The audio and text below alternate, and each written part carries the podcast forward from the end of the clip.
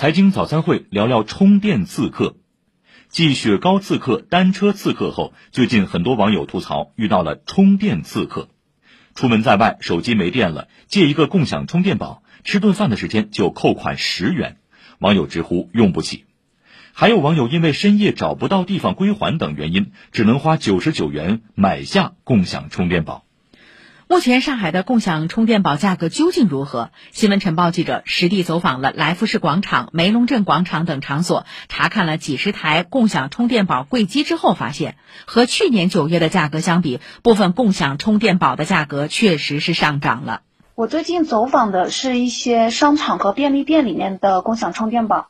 呃，目前用一次价格大概一小时是三到六元。采访的市民有经常用的，也有用的比较少的，但都提到了价格贵，用一次几个小时就是十几块钱。有的市民的话，以前经常用的，现在已经不用了。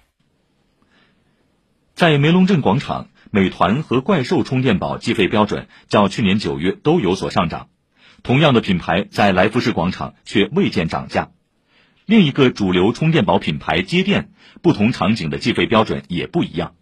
比如在梅龙镇广场，其中一台柜机计费为每半小时一点五元；而在威海路的一家便利店内，每半小时的费用则为两元。此外，即便在同一个商场中，相隔几米的同一品牌共享充电宝价格也有不同。对此，客服表示，价格是根据商家门店所处的地理位置，还有人流量等决定的。除了涨价，还有不少网友表示，因为深夜无法归还，附近找不到门店，被扣了一大笔费用。记者了解到，不同品牌、不同柜机的共享充电宝封顶价格不同，每二十四小时封顶价从二十到五十元不等，总封顶价九十九元左右。达到总封顶价后，相当于买下充电宝不用归还。目前，部分共享充电宝平台推出了暂停计费服务。例如，在怪兽充电宝的订单界面中，点击“需要帮助”就可以看到充电宝无法归还问题，反馈后系统可以暂停计费六小时。和共享单车提价一样，共享充电宝的一再提价只会给用户留下糟糕的体验。产品或服务都没变，为何平白无故要涨价？上海财经大学电子商务研究所执行所长崔丽丽指出。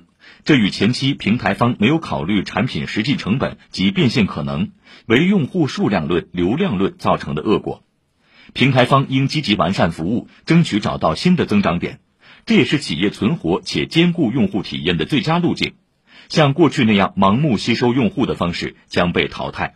从目前情况来看呢，我感觉就是说，未来至少在大众消费领域可能。不太会有像过去一样大规模的采用这种低价的方式去获客的，呃，这种可能性。就是说韭菜一茬一茬，大家可能都也已经熟悉这个套路了。我觉得未来可能我们互联网的企业，或者说基于互联网逻辑去创新的这些新商业模式或者新业态，呃，那么他们可能会更多的需要去考虑，说我怎么样把更多的精力放在这些留存的数据的一些这个激活，或者是它的一些价值的，呃，这这样的一个激发。以上是今天的财经早餐会。